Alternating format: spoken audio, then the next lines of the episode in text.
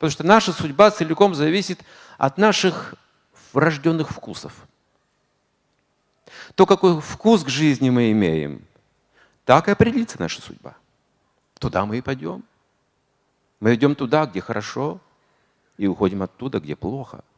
Вот эти представления о плохом и хорошем и создадут наш путь, нашу судьбу. Как один человек пошел на рынок, жена послала его за овощами. Но там за, за прилавком на рынке он увидел собственную смерть. Она посмотрела на него внимательно и улыбнулась. Приветливо. От чего человек чуть не умер от страха. Он бросил там, выронил сумку и деньги, и убежал домой в панике.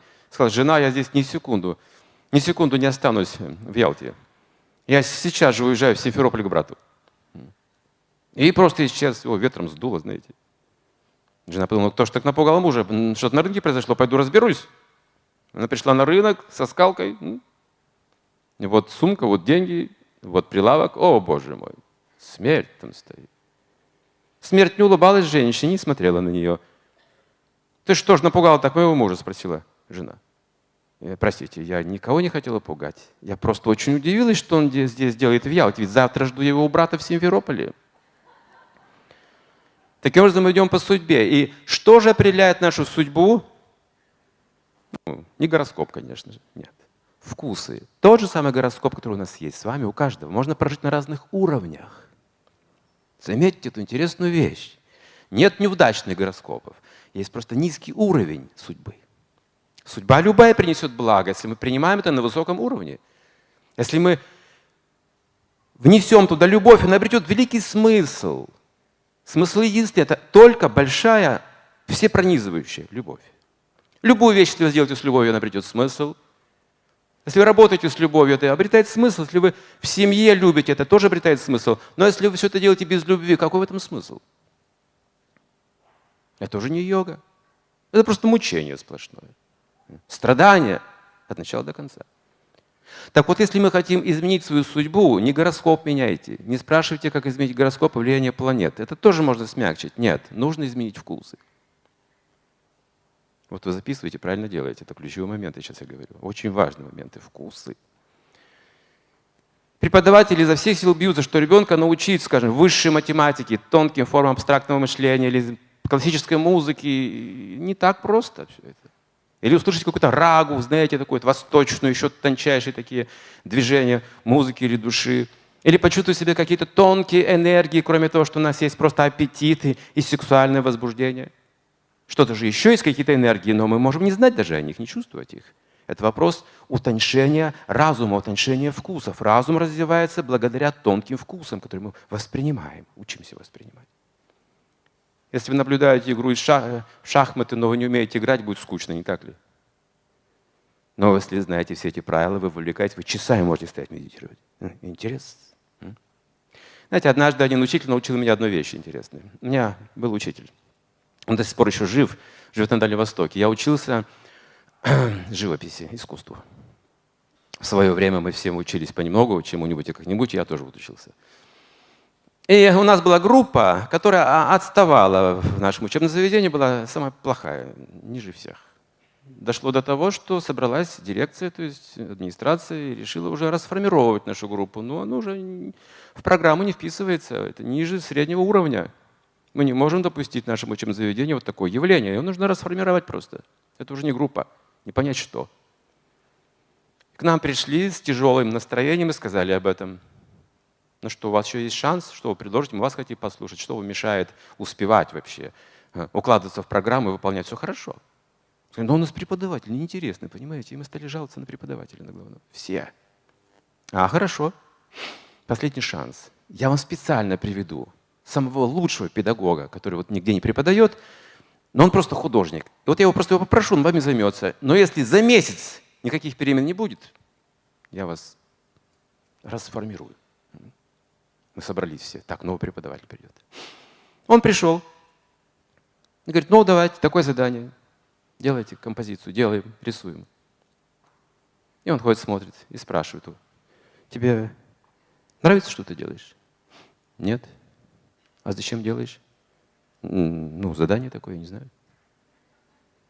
Понятно, дальше. А что ты делаешь? Ну вот, задание пытаюсь выполнить. А тебе нравится, что ты делаешь? А зачем ты это делаешь? И все не знали, зачем мы это все делаем вообще. А? Какую-то ерунду. Нам самим это не нравится, никому это не нравится. А мы делаем все это. Как так получается в жизни, а? Я вот делаю, делаю, мне самому не нравится, что я делаю, никому не нравится. Понимаете, я вообще никому не нравлюсь, и мне тоже уже никому никто не нравится. Я делаю, делаю, делаю. Что такое вообще? Что за жизнь такая проклятая, а? Случалось такое с вами? Вот-вот, с нами это тоже это случилось еще тогда, знаете, еще в молодости. Вот в такое сложное положение попали еще, учив, когда учились. А и мы в конце концов руками развели, спросили, а что делать? Мы не знаем. Скажите нам. И вот это очень важная, знаете, позиция.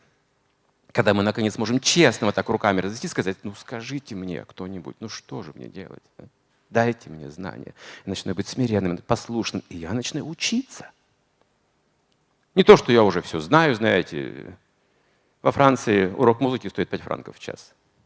Для того, кто не изучал музыку никогда, а тот, кто уже изучал музыку, 15 франков в час. Его труднее научить, потому что он уже думает, что он что-то знает. И так вот эта позиция ученика. И мы ее таким образом заняли позицию ученика. А теперь он собрал всю группу и сказал, так, дорогие мои, идите-ка все на улицу. Полчаса вам времени. Ищите любой понравившийся вам предмет. Это может быть все, что угодно, хоть камешек, хоть кусочек коры, хоть листик с дерева. Ну, с мусорной свалки что-то можете принести с помойки, если что-то понравилось, там какая-нибудь живописная такая тряпка мокрая, не знаю, грязная. Ну, художнику все нравится, знаете. Художник больше всего любит писать портреты старых людей, потому что там очень красивые складки, там много форм, знаете, седые волосы, ну, живописно очень. То есть, то есть, или старое дерево, не молодое, старое дерево тоже очень интересно, красивое. Вот идите, ищите свою красоту и приносите сюда вот этот хлам. И мы пошли, принесли много хлама всякого на этом задании. И сами думали, что это. И все улыбались, как-то себя странно чувствовали. Я вышел на улицу, как дурак, знаете, просто человек почувствовал. И ищу какое-то, что, что мне тут может понравиться. Вот все обычно, знаете, обычно. Ну, вот камни какие-то, тут деревья, тут стекло битое. Что тут мне может понравиться? Но я думаю, надо что-то найти. Ну, что же мне понравится? Ну, ничего не нравится, понимаете, вообще. Ничего не нравится в жизни. А задание? Ну, вот найти, чтобы что-то понравилось. И в конце концов я приблизился к какому-то дереву, а на Дальнем Востоке растут пробковые деревья. Очень необычная кора, и вот эти а, разломы коры необычные, очень красивые рисунки и э, сочетание цвета. И я вдруг заметил, что мне это понравилось. Я оторвал кусочек коры, а там, боже мой, целый мир, какая-то спираль, форм, все накладывается одно на другое, такая гармония, такие тонкие линии, просто китайская графика. Я впервые это вдруг увидел. Я эту кору со стыдом я покраснел, принес в, э, в эту группу. Ну, чтобы меня не засмеяли, ну что принес вообще? Что там вообще красиво, где там что? А потом смотрю, остальные еще хуже. Кто-то пробку от бутылки достал, кто-то там на самом деле что-то, какую-то бумагу рваную, э, мокрую принес с пятнами, такими желтыми и синими разными. В общем, кому что понравилось. И все такие смущенные, знаете, этот хлам на стол выложили, и никто не хочет признаваться, что-то он принес вообще. То есть, понимаете, мы боимся своей красоты, своих понятий. Мы сложно раскрыть, что вот это вот мне нравится, допустим. А что в этом такого? Вот не знаю, вот нравится и все. Один человек лежал на кровати часами и смотрел в потолок. А потом мне сказал, знаешь, вот там на потолке разные вот эти пятна известковые, а там много чего вижу. Он не стеснялся мне это сказать, что был пожилым человеком. И теперь преподаватель сказал, хорошо, теперь возьмите каждый свой предмет и рассматривайте его внимательно в течение 10-15 минут или получаса, сколько хотите. А потом все, что вы почувствуете, вы должны выразить вот в этом формате бумаги. Рисунком и красками. Никто не ожидал такого результата. Наша группа через месяц стала гениальна. Эти работы снимали, печатали в средствах массовой информации. Об этом говорили все. Как это удалось? Это называется йога, медитация, возвышение вкусов, пробуждение вкусов, пробуждение жизни. thank you